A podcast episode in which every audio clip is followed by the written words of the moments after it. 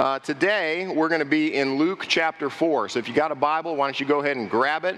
If you don't have one, there should be one in the pew rack in front of you, around you somewhere, and uh, someone would love to hand you one. uh, we're also going to partake of communion here today, so we'll prepare our hearts as we study God's Word and partake of the Lord's Supper uh, in a little bit.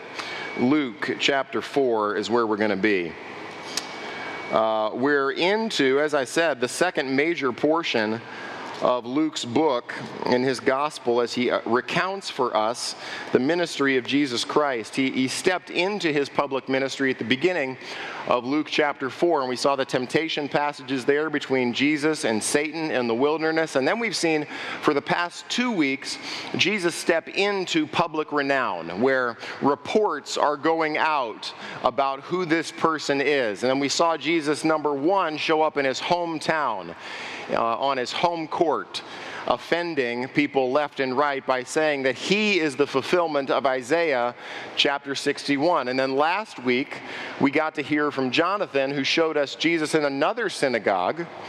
Uh, teaching with a word of authority, and he taught with, with power. Didn't Jonathan do awesome? Weren't you encouraged by him? Man, I, like, yeah. I was, uh, I was about to get saved up there in the balcony. Man, it was it was good. It was ministering to my heart as well. I hope it did uh, for you. But uh, we're going to look at really the last uh, portion of Luke chapter 4, 438 through the end of the chapter, and it, it feels a little bit out of place. Uh, but what I want to show you in this passage is something of a tension that has been growing in this chapter. You don't uh, discern it right away. You see it as Jesus begins to. Um, do I need to switch my microphone? Or no, you're good. Okay, it's just I'm just going to talk loud. Uh, you see it as Jesus steps into really the social context in which he's going to minister in his hometown, in the synagogue, and we're going to continue that theme as Jesus encounters not a demon. Uh, well, he will encounter demons, but we're going to be introduced to something that Jesus hasn't faced yet in his public ministry. And he's going to be introduced to a sick person. Uh, and we're going to see how this individual who's anointed uh, by God in heaven, by the Spirit, is going to interact with the sick and with also the demon possessed. And the end of this chapter is a little bit um, odd. Uh, because I think when, you know, we said two weeks ago that Jesus picks, picks fights, uh, he talks to his hometown synagogue like they ought to know who he is, and instead they're offended by him. Uh, and what you're going to see here today is really this growing um, tension between Jesus and people. Uh, and you're going to see Jesus both be incredibly tenacious about what God has called him to do and incredibly tender toward the people that he ministers to. This is a very important section of Luke 4 because it really prepares us for what Luke gives us in Luke chapter 5. We get to, we'll get to the end of this chapter, and it's going to end the same way the chapter began with Jesus in the desolate wilderness. So I, I hope that'll be uh, instructive to you as we work through it. Let me pray, and then we'll uh, jump in to see what Christ has to teach us here this morning. Father, for these few minutes, as we approach your word, we come humbly. Acknowledge that when we open your word, it's you speaking and not us. And we want to uh, have the appropriate posture when we come to your word, that we would open our ears to what you might have to teach us here this morning, that you might give us great grace to understand your word, that the idols of our hearts would be exposed and repented of, and that we would gain great joy as a result of looking at Christ our King. So we pause and ask for your Spirit to give light to our eyes and understanding to our minds, that we would know the love of Christ, and that you would lead us as we study. In Christ's name, Amen. All right, look at 4, verse 38, and we'll go all the way through here, 4, verse 44. Uh, this, this section is going to turn on a series of contrasts, which I'll, I'll kind of point them out as we move through this passage. But the first contrast shows up right here in 438.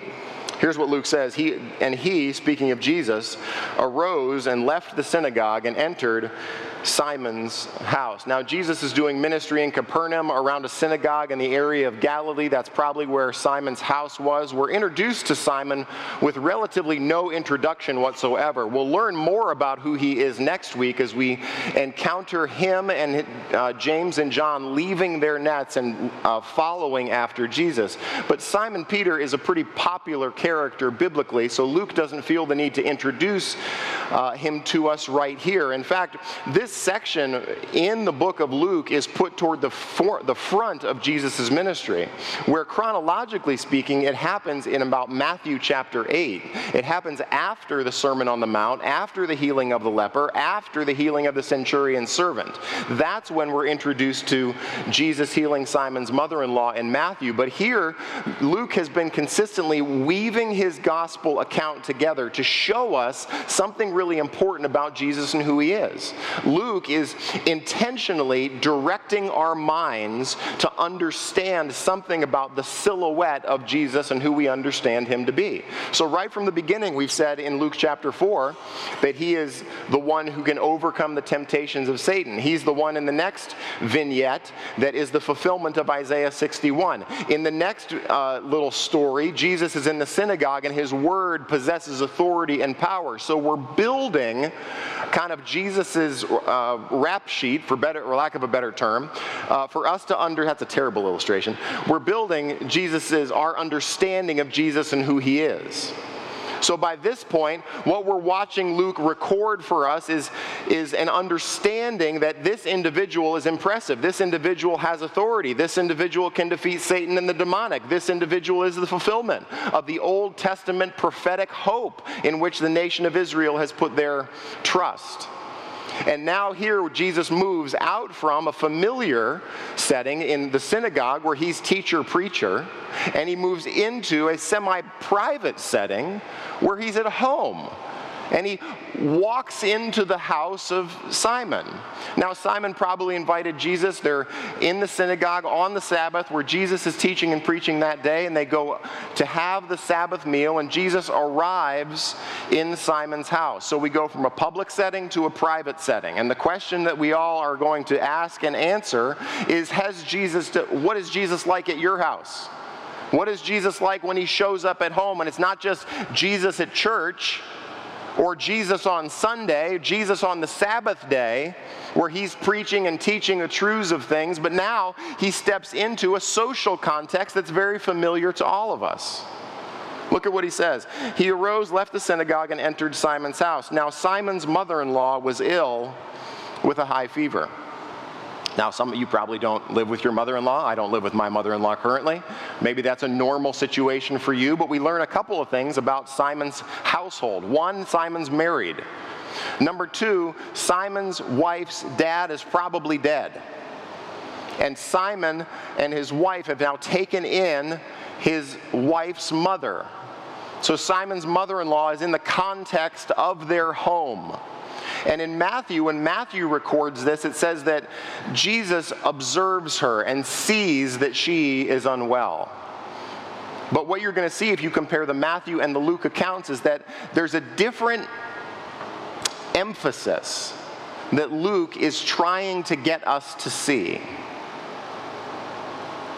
Luke is going to, in effect, remove some things that we know about this encounter to help bring some truths about Jesus to the front for us to understand who he is. So in Matthew, Jesus sees his mother in law, but that's not what happens here. Here, Jesus walks into the home. Simon, we know, has a mother in law who's ill with a high fever. Luke, the physician, is the only gospel writer who includes that Simon's mother in law has a MEGA fever. She's got a mega fever, it's a big fever.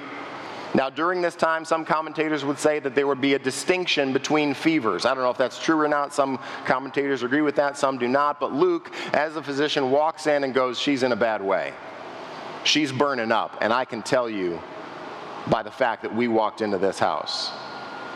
So, Simon's mother in law has a high fever, and the response is, I think, important.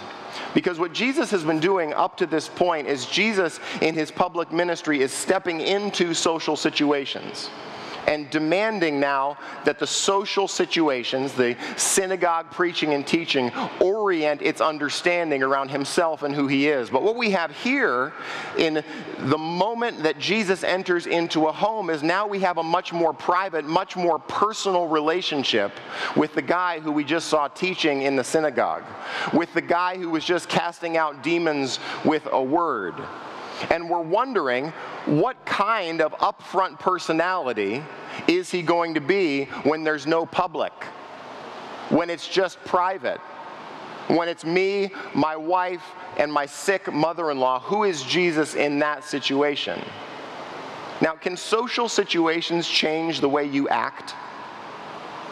You want to make sure that you know you have all of your buttons buttoned straight up and down if you're going to stand up in front of 500 people, arguably, right? You want to make sure that you're put together, that you're saying the right things and speaking with the appropriate tone of voice. And now Jesus is going to go from public environment to private environment, and we're about to see what he's like. It's one thing to be public and to do ministry publicly. When you're not around people, it's very easy to stand up in front of people and say things to them. They may never see you again. They may get offended by what you say but we don't have really a lot of relationship in this context. But it's far different if you come into my home. It's far different when you go into somebody else's home. And here's how Jesus enters into this environment. And now the people who are there, who see Jesus as he is the upfront personality at this point in his ministry career, begin to ask the upfront personality to help. They invite Jesus to enter into the pain and the difficulty and the high fever situation that we have with my mother in law. And they're appealing to Jesus for the mother in law. Now, I want you to, let's put ourselves there. I don't know if you're kind of a tough it out when you get sick kind of person, or if you're like a, oh, I need help. Where is the chicken noodle soup and I can ring my bell? I don't know who you are. I don't know who this woman is. I'm not sure how she's encountering this difficulty, but with an incredibly high fever, I know for me, when I get a fever, I'm in trouble, right? Now, you have little kids, they can get to, they, they can have a fever about 138 and they're still fine. But when I get a fever of 101, it, it's, not, it's not good. Daddy's sick. So this woman has a high fever. Let's see what they do. They appeal to her, to him, on her behalf. Verse 39, and he stood over her. Luke uses that term over rarely in his gospel. The only other time I believe it's used is over in Luke 10 when Jesus gives the apostles authority over the demons as they go out to minister. So when you watch Jesus step into this situation with this sick, ailing woman, the first thing Jesus does is assume a posture of authority. Now, watch what he says. He stood over her and he rebuked the fever, which is weird, isn't it? Say yes. Yeah, it's weird because rebu- the word rebuke is used typically of people. In, in Luke's account, it's only used one other point in all of Luke's writing to not refer to a particular individual. And it's used when Jesus rebukes the wind and the waves, showing that he has absolute authority over the wind and the waves. Now Jesus stands up, and as Jesus have we seen Jesus use the rebuke word before? Just look back up in the previous paragraph. Who, who does he rebuke in the previous paragraph in Luke 4? He rebu- go ahead, somebody said it. He rebukes a demon. So Jesus is taking the very same. Now, does the demon leave? Does the demon put up any resistance whatsoever? No. None whatsoever. So we have Luke giving us a similar situation where this isn't a demonic issue, this is an issue of disease. And Jesus stands over the sick individual with disease. He rebukes the disease, and it what? Praise the Lord, hallelujah. Isn't that awesome? He rebukes it, and it leaves. Now, let me give you some things about Jesus' method of healing in this situation. Number one, Jesus rebukes with a word. How does Jesus cast out demons?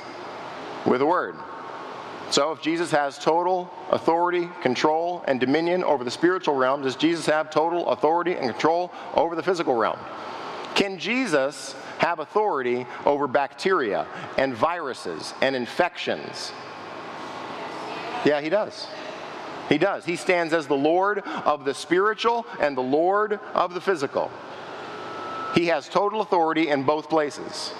Number two, Jesus, is, Jesus heals instantaneously. Now, when I get a fever, the fever turns into a sore throat, and the sore throat turns into congestion, and the congestion turns into a cough, and the cough hangs out for about 18 weeks till it finally goes away, and I am wholly healed completely. That's not how Jesus heals. Jesus heals with a word, he heals instantaneously and he heals completely, thoroughly. Any virus, any bacteria, any infection, any cough is completely banished and gone. How do we know? We know that Jesus heals totally and not partially. He doesn't heal progressively, he heals immediately because of how this woman responds. Look at the remainder of the verse.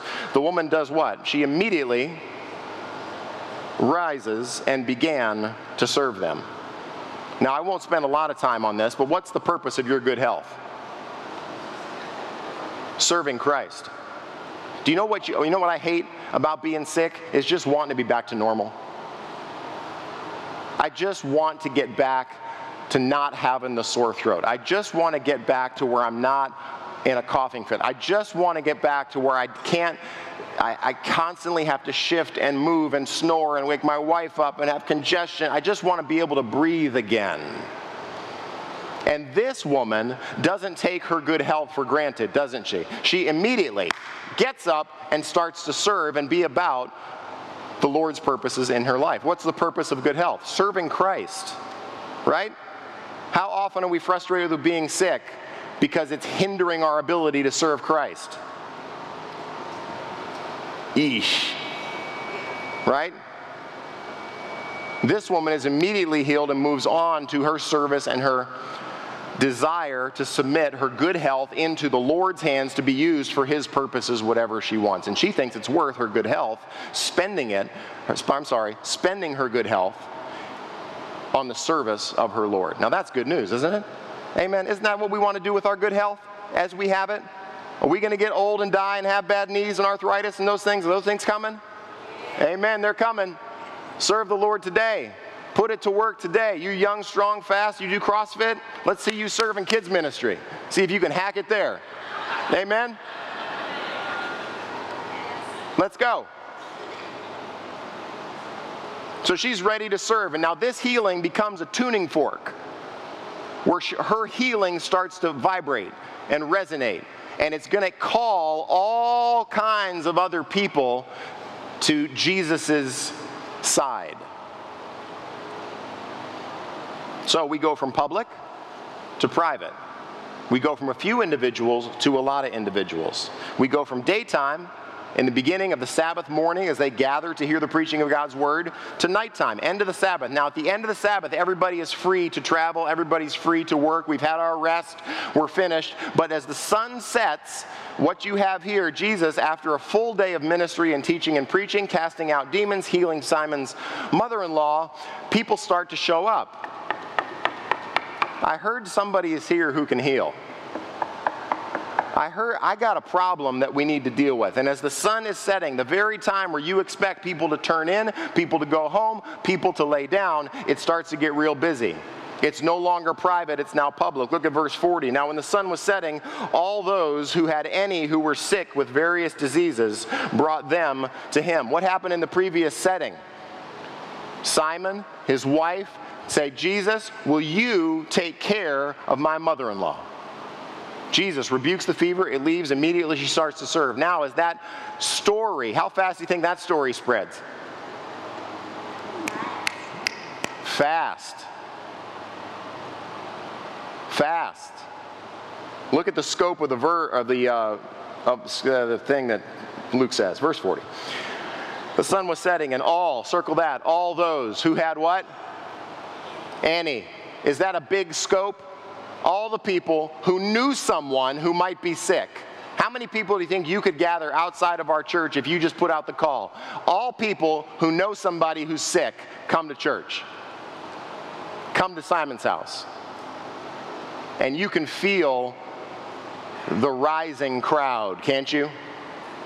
As people start to stream out to hear this individual they only heard at church one time and who's casting out demons, and now who can heal the sick.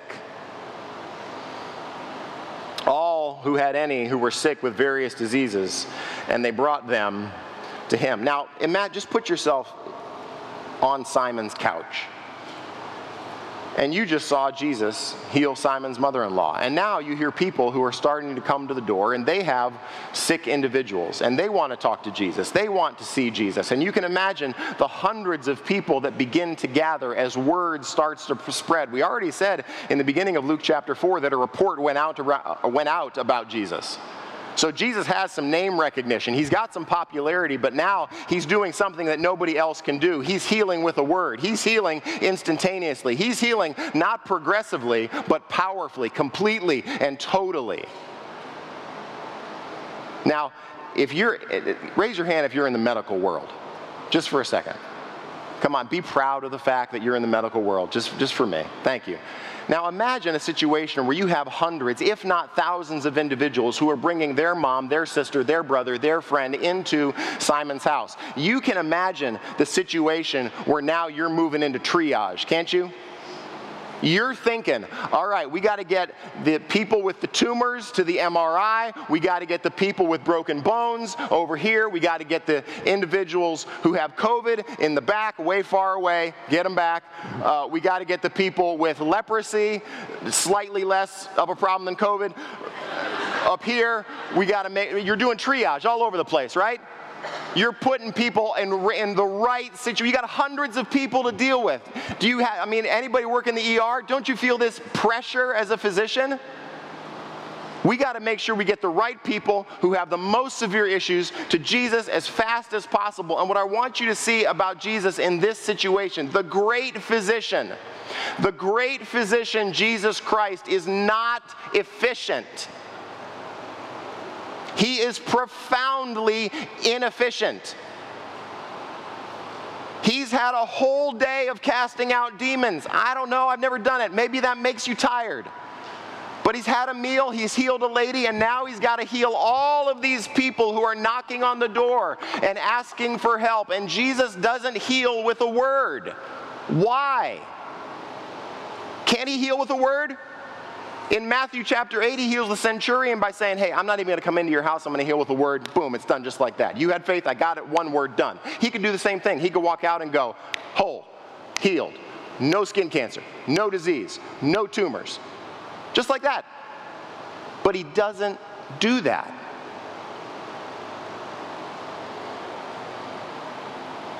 Verse 40. Now, if you have a scope of any and all, what you have here is the profound inefficiency of Jesus Christ dealing with the sick. Look at what he does. He laid hands on every one of them. Isn't that incredible? You're telling me that when I have emotional, spiritual, physical disability, that Jesus cares enough about me to draw near to me, to lay his hands on. Do you know that the laying on of hands isn't in the Old Testament or any of the rabbinical writings? It's usually done in the context of spiritual things. It's never done in the context of healing. And Jesus, the great physician, steps into the pain and the suffering of individuals to lay his hands on them individually, to let them know that I am healing you, and I'm not going to do it with distance, I'm going to do it with nearness. I'm going to do it by drawing near to you into your space. It, listen, if you've ever been sick and you've ever had to be vulnerable in the presence of a physician, you know how tender of a space that is. It, that is. Amen? Where you feel like, I don't know how to fix this thing in my body. And for you to have a physician who takes time and care and tenderness to treat you like an individual and not like a disease, you know what that's like. When I was growing up, my mom tells this story. My mom had five kids, three boys, two girls, and we had a, a pediatrician named Dr. Green. And inevitably, she would take one of her children to Dr. Green. And at a certain point with kids, you, you get to the point where you're pretty good at diagnosing it on your own as a mom, right? You can feel out whether or not we need to go to the pediatrician or you're just going to walk it off. Uh, you get pretty good at that as a parent. And my mom tells this story where she arrives with a kid who is running a fever and running a temperature. And she's listing for the pediatrician all of these problems that are going on. Well, he's, he's not, you know, feeling good and he's got this temperature and he's got this thing and it's not uh, working and the temperature is this high. And she had the pediatrician pause and stop her and say, Mrs. Heron, here we don't treat temperatures, we treat children. And what Jesus does in this moment is draw near to those who can't help themselves and lay hands on them so that they would know his healing touch. They would know that he draws near to those who are facing issues of disease he doesn't just stand back, he enters into those things. Now imagine you're a physician in Capernaum at this time, and your schedule the next day, the day after the Sabbath, because nobody can work, is packed. Because you've had individuals that you've been ministering to, you've been caring for for a long time, and now you're telling me the very next day, they're Monday, nobody's gonna show. Why? Because we met this guy who can heal with a word instantaneously. We met this individual who can heal totally with no progress, with no sequential progress, or no, we, that's not working, let's try this again. It's someone who knows the human body so well that he can heal the issue like that.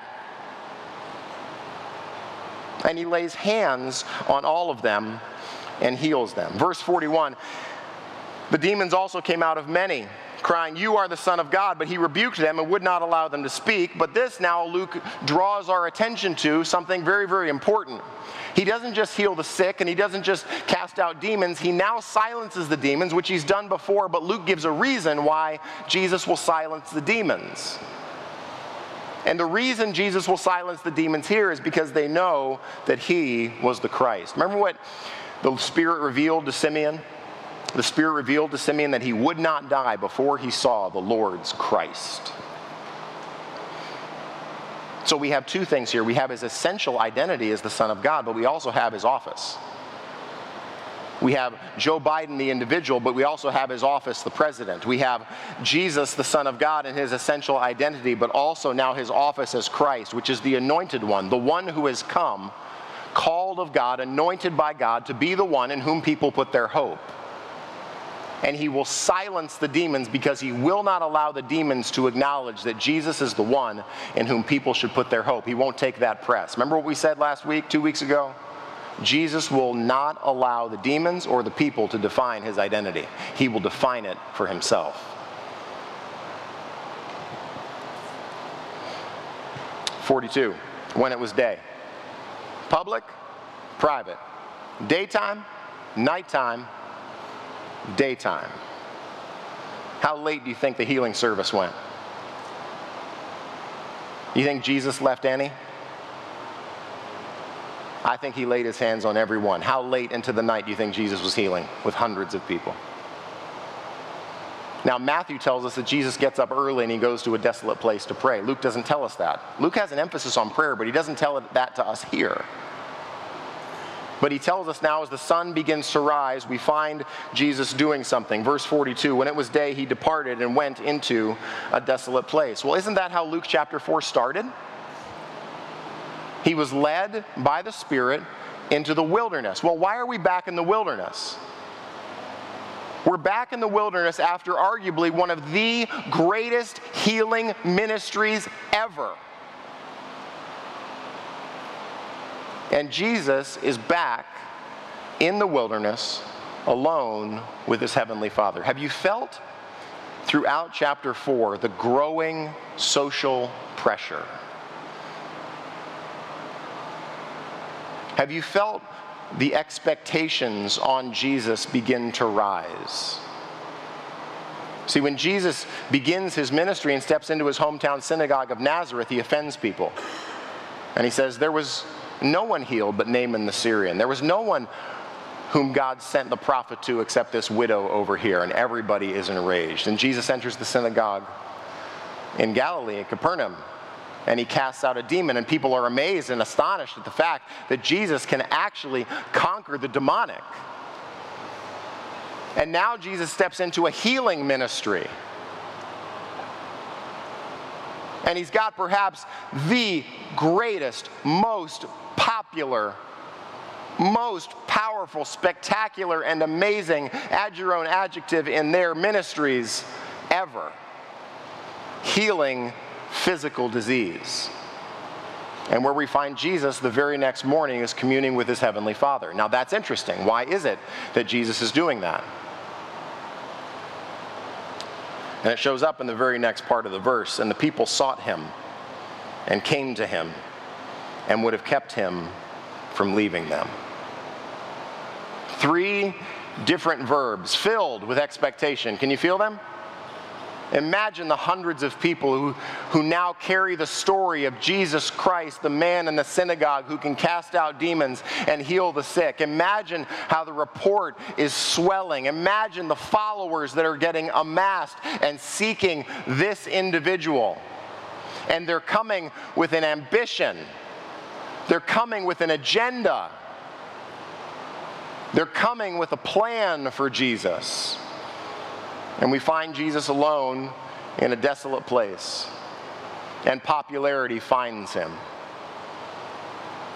Just pause for a minute and imagine if you had the kind of success that Jesus had right here.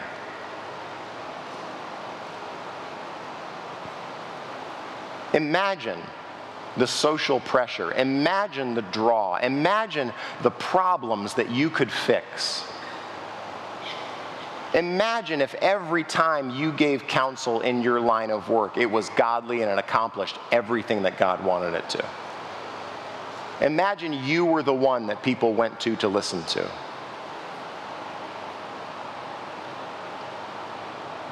The people sought him. They're looking for him. Number two, they came to him. They arrived on the scene. And number three, they would have kept him from leaving him. See, Jesus now experiences, I won't call it a temptation, let's just call it a tension. But he experiences the tension between doing something helpful and doing what is best, doing something remarkable and doing what is best, doing something miraculous and doing what is best, doing what is fantastic and popular and meaningful and good and restorative, and doing what is best. And I'm so thankful that this passage is here because it exposes a temptation for all of us. Remember what Paul says in 1 Corinthians 15? He says, If we have hope in Christ for this life only, we are of most people of all to be pitied.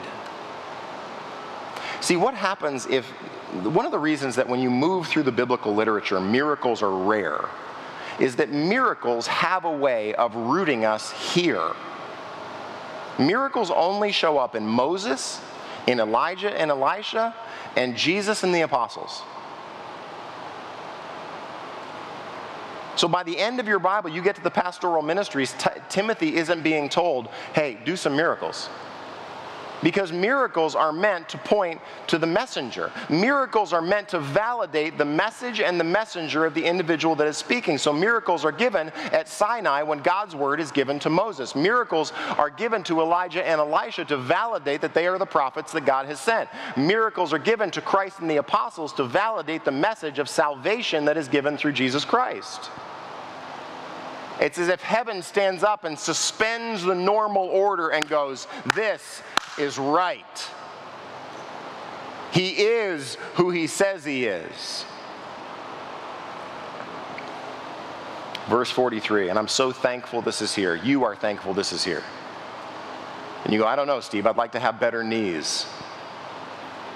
I'd really like for Jesus to show up and heal some physical ailments that I have. I'd really not like to go through that surgery. Couldn't just Jesus, with a word, heal that problem in my life? And the reality is, is every single person that Jesus healed at this time in his ministry is dead. Right?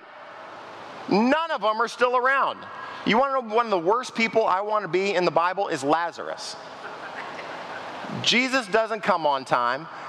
His sisters are crying. He's got to die. Wait four days, and then Jesus brings him back. And you've got to think Lazarus comes out of the tomb like, man, come, I was just in the place, and now, ah, now I got to die again.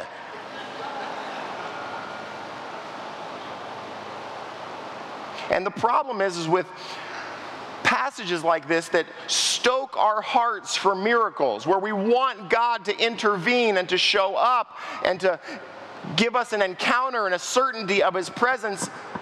What we're all faced with is the fact that we're going to die. Whether it's tomorrow or 50 years, we're going to die. And Jesus in wisdom and in tenderness to those who are facing difficulty and hardship, in his drawing near to those with physical diseases, at the same time has remarkable tenacity to go, that's not why I'm here.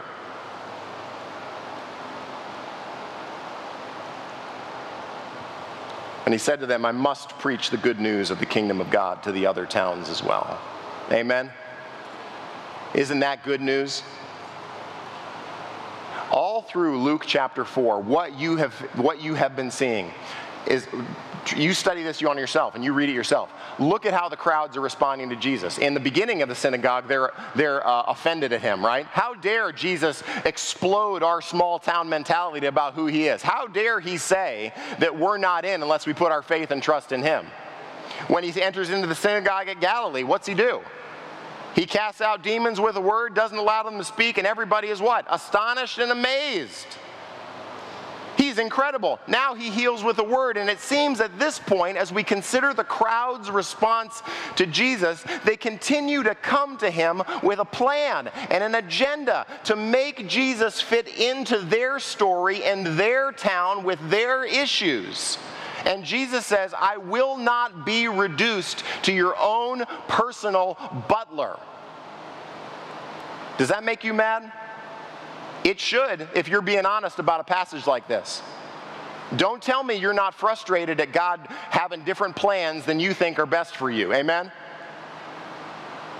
And Jesus says, I must preach the kingdom of God. What's the kingdom of God? It's the revelation of the king who welcomes people into right relationship with God and who gives them a secure, forgiven, redeemed, restored eternity, not 80 years here.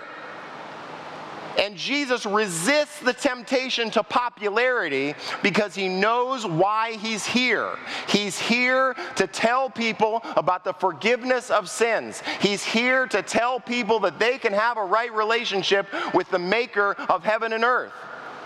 And he says, I must preach because this, look at what he says, is why I was sent. I was sent for this purpose. I didn't come as a healer merely. I didn't come as someone who can just cast out demons. I came to proclaim the kingdom of God. Let me tell you something for us as a church. Whatever God's going to call us to as a church, he is going to call us into dealing with the biggest problem that every human has. And that's proclaiming the kingdom of God and that people can be forgiven from sins, brought into right relationship with God, and their eternity forever can be healed and whole. Jesus is not calling us into some small town, parochial, theological preference kind of relationship where aren't we glad we have Jesus of Citadel Square, but not Jesus for the nations? Jesus is not calling us into, come into a relationship with me where I am now your own personal butler and all of your prayers get answered and your problems get fixed. What's remarkable about Jesus and the crowds up to this point in the story is that nobody's following Jesus. Everybody's amazed by Jesus. Everybody's astonished by Jesus. Some people are even offended by Jesus, but nobody goes, I've got to reorient my entire life around him. Rather, what they're saying is Jesus needs to stay here in our town because we got some problems in our town. Jesus needs to quit traveling so much, preaching the kingdom of God. He's got to deal with the issues that we have in our zip code. And Jesus says, I am not going to be held down to your agenda. Rather, I have a mission of proclaiming salvation for every sinner under heaven. Amen? Isn't that the purpose of why Jesus came? Isn't that the promise that we preach to people? One of the problems that you have when you focus only on Jesus' miracles and his commitment to you and your particular issue at the time is that you know the story of Daniel, the very first vision Daniel gets of the statue. You remember that? And you got the Nebuchadnezzar has this dream. Daniel comes and goes, Hey, here's this statue. You got the head of gold, the arms of silver, the belly and legs of bronze, the legs of iron, and the toes iron mixed in clay. And he tells this story and he tells him, Hey, Nebuchadnezzar, you're the top kingdom. Way to go. You're the gold. Whoa, awesome. Other kingdoms are going to come. And at the end of the vision, he says that there's a rock cut without human hands that comes and strikes the statue on the feet and destroys the statue, and the stone becomes a that fills the whole. Say earth. That's okay, you can read it later. It becomes, it fills the whole earth. What is Jesus saying? What is Daniel telling us? He's telling us that our small kingdoms will one day be destroyed because he's bringing his kingdom. Because his kingdom is going to be the one at the end of time when everything burns and God takes apart the universe all the way down to its atoms, remakes it all, heaven comes down to earth, and the whole kingdom is over the whole earth where Jesus is Lord. And these folks want Jesus for their fevers. Now, is it wrong to pray to Jesus for fevers? No, but don't forget who you're praying to. Don't forget the agenda that Jesus has to bring the kingdom, to bring forgiveness, to bring redemption, to bring reconciliation. And as he deals with the pressure and the temptation and the tension of disappointing people for the sake of what he knows he is called to do, this passage ends with verse 44 with the good news being preached in other places. What compels Jesus Christ? The salvation of sinners. What compels the church? Not that we would reduce Jesus to our own theological preferences for our 80 years, but that we are invited. You know, this is grammar 101. You can't follow Jesus unless you're following Jesus. Jesus isn't supposed to follow you, Jesus ain't going to follow you. Jesus is the Lord of heaven and earth. We're called to follow Jesus. That means we reorient our North Star around Jesus and who He is. And what's Jesus doing? Preaching the gospel of the kingdom of God, inviting sinners to be forgiven, people to get redeemed. Amen? Okay, you're with me. I'm out of time. It's 11:10 and I'm hot. Last word. Church, Jesus is going to call us into faith filled following. Jesus is not calling you to selfish staying. You hear me? Jesus is leading us to faith filled following. So, my heart for you, our elders' heart for you, our desire for this church is that we would be totally committed to aligning our hearts and minds and dreams and desires to following the one who preaches the good news of the kingdom. That's our hope. That's what we have to offer.